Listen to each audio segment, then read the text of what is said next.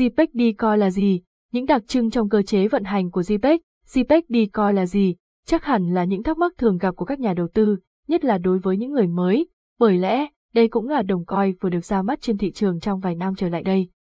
Tuy nhiên, những tiềm năng phát triển cùng các ưu điểm mà dự án này đang sở hữu lại vô cùng đặc biệt, vậy nên nếu bạn là một nhà đầu tư đang muốn tìm kiếm một sự chọn lựa mang đến nhiều những lợi ích đặc biệt,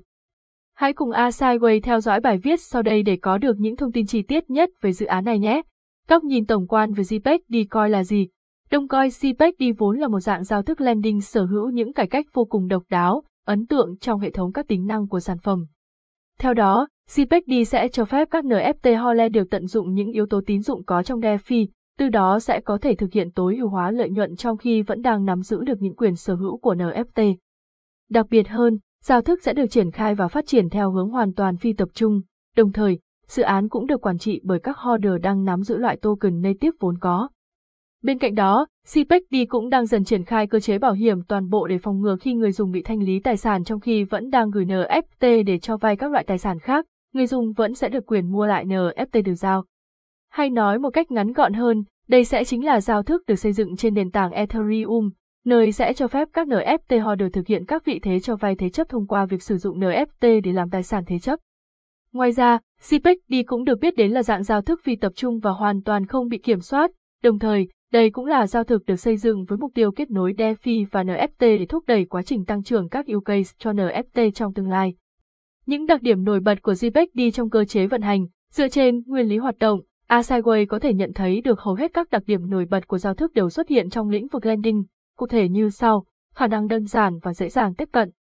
Xét về bản chất, dự án này cũng sẽ được triển khai với cách thức hoạt động có phần tương tự như những giao thức cho vay thông thường khác đã được ra mắt trên thị trường, thế nhưng để tạo được dấu ấn riêng và giúp mang đến cho người dùng những lợi ích đặc biệt hơn. CPECD đã đưa ra một vài những tiêu chí cùng các quy định cụ thể để phần nào đánh giá hay thực hiện chọn lọc các tài sản thế chấp, quy trình quản lý chặt chẽ và tối ưu. Trong thời gian gần đây, CPECD đã đưa ra một vài những tiêu chí cụ thể về khả năng thanh khoản của toàn bộ các collectile và tổng vốn hóa của dự án, với mong muốn đạt được các mục tiêu cụ thể như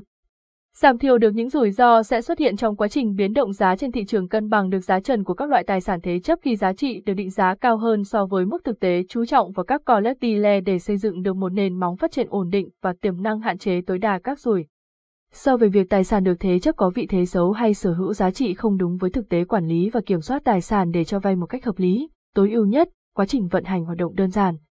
Với cơ chế hoạt động hiện tại của GPECD, Người dùng sẽ chỉ cần thực hiện deposit các NFT đã được ghi tally vào smart contract của giao thức, từ đó đã có thể sử dụng như một dạng tài sản thế chấp hợp pháp.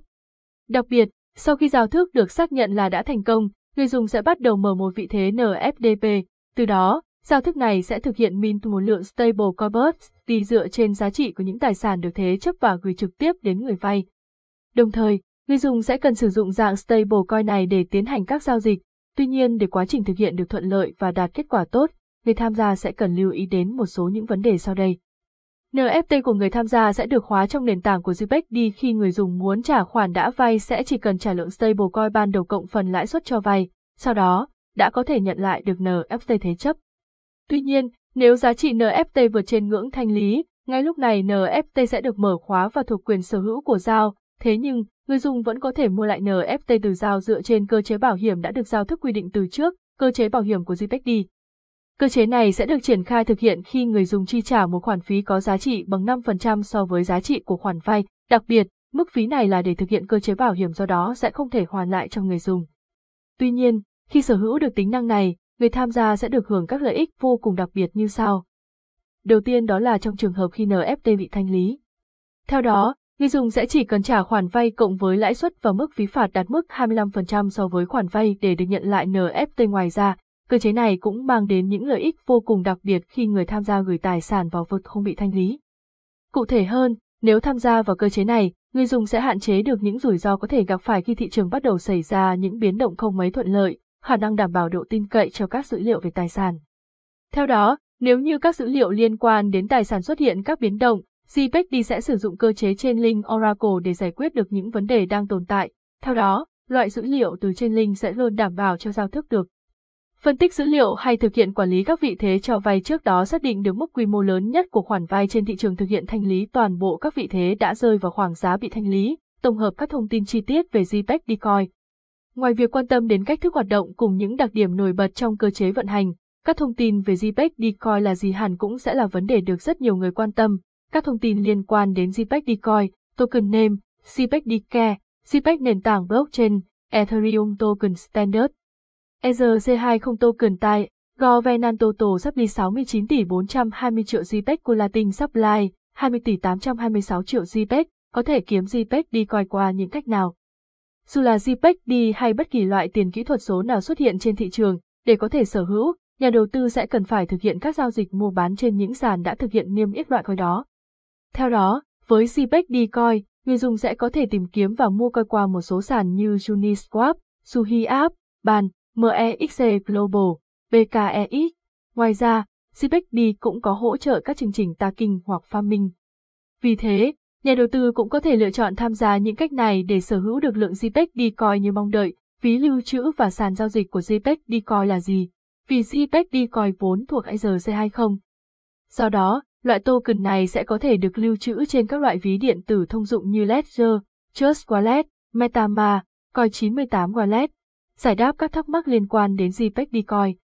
Các thông tin về lợi ích hay tiềm năng phát triển trong tương lai của JPEG đi coi là gì cũng nhận được sự quan tâm rất lớn từ phía người dùng. Tiềm năng phát triển của JPEG đi trong tương lai là gì? Trong thời gian vừa qua, NFT đã có được sự phát triển đầy bùng nổ và rất đáng kinh ngạc. Chính bởi điều này đã mang đến cho các nhà đầu tư tham gia vào dự án những khoản lợi nhuận vô cùng ấn tượng. Thế nhưng, nhược điểm lớn nhất của NFT sẽ chính là khả năng thanh khoản còn nhiều hạn chế. Do đó, Việc xây dựng nên một nền tảng để cho phép việc thế chấp NFT và tăng thêm giá trị cho loại tài sản này là vô cùng cần thiết, cho đến thời điểm hiện tại JPEG đang là dự án đi đầu trong lĩnh vực đó.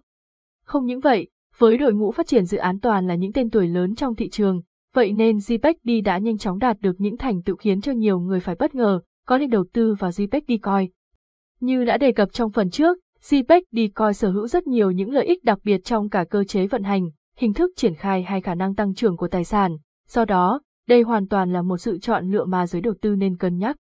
Tuy nhiên, dự án này cũng tiềm ẩn khá nhiều những rủi ro đáng chú ý. Theo đó, việc đạt được những thành tựu quá bùng nổ trong giai đoạn cuối năm 2021 và đầu năm 2022 cũng đã dẫn đến những rủi ro trong việc điều chỉnh sâu của dự án. Ngoài ra, việc mở rộng tài sản thế chấp cũng sẽ gặp phải khá nhiều những rủi ro trong thời gian đến. Bên cạnh đó, tokenomics của dự án cũng được các chuyên gia đánh giá là không quá phù hợp khi việc phân bổ 30% cho team là quá nhiều và không quá minh bạch, tổng kết. Trên đây là toàn bộ các thông tin về dự án JPEG đi coi là gì, hy vọng rằng các thông tin này đã giúp cho quý nhà đầu tư có được những hiểu biết nhất định và có thể đưa ra được những sự chọn lựa đúng đắn nhất trong thời gian sắp đến.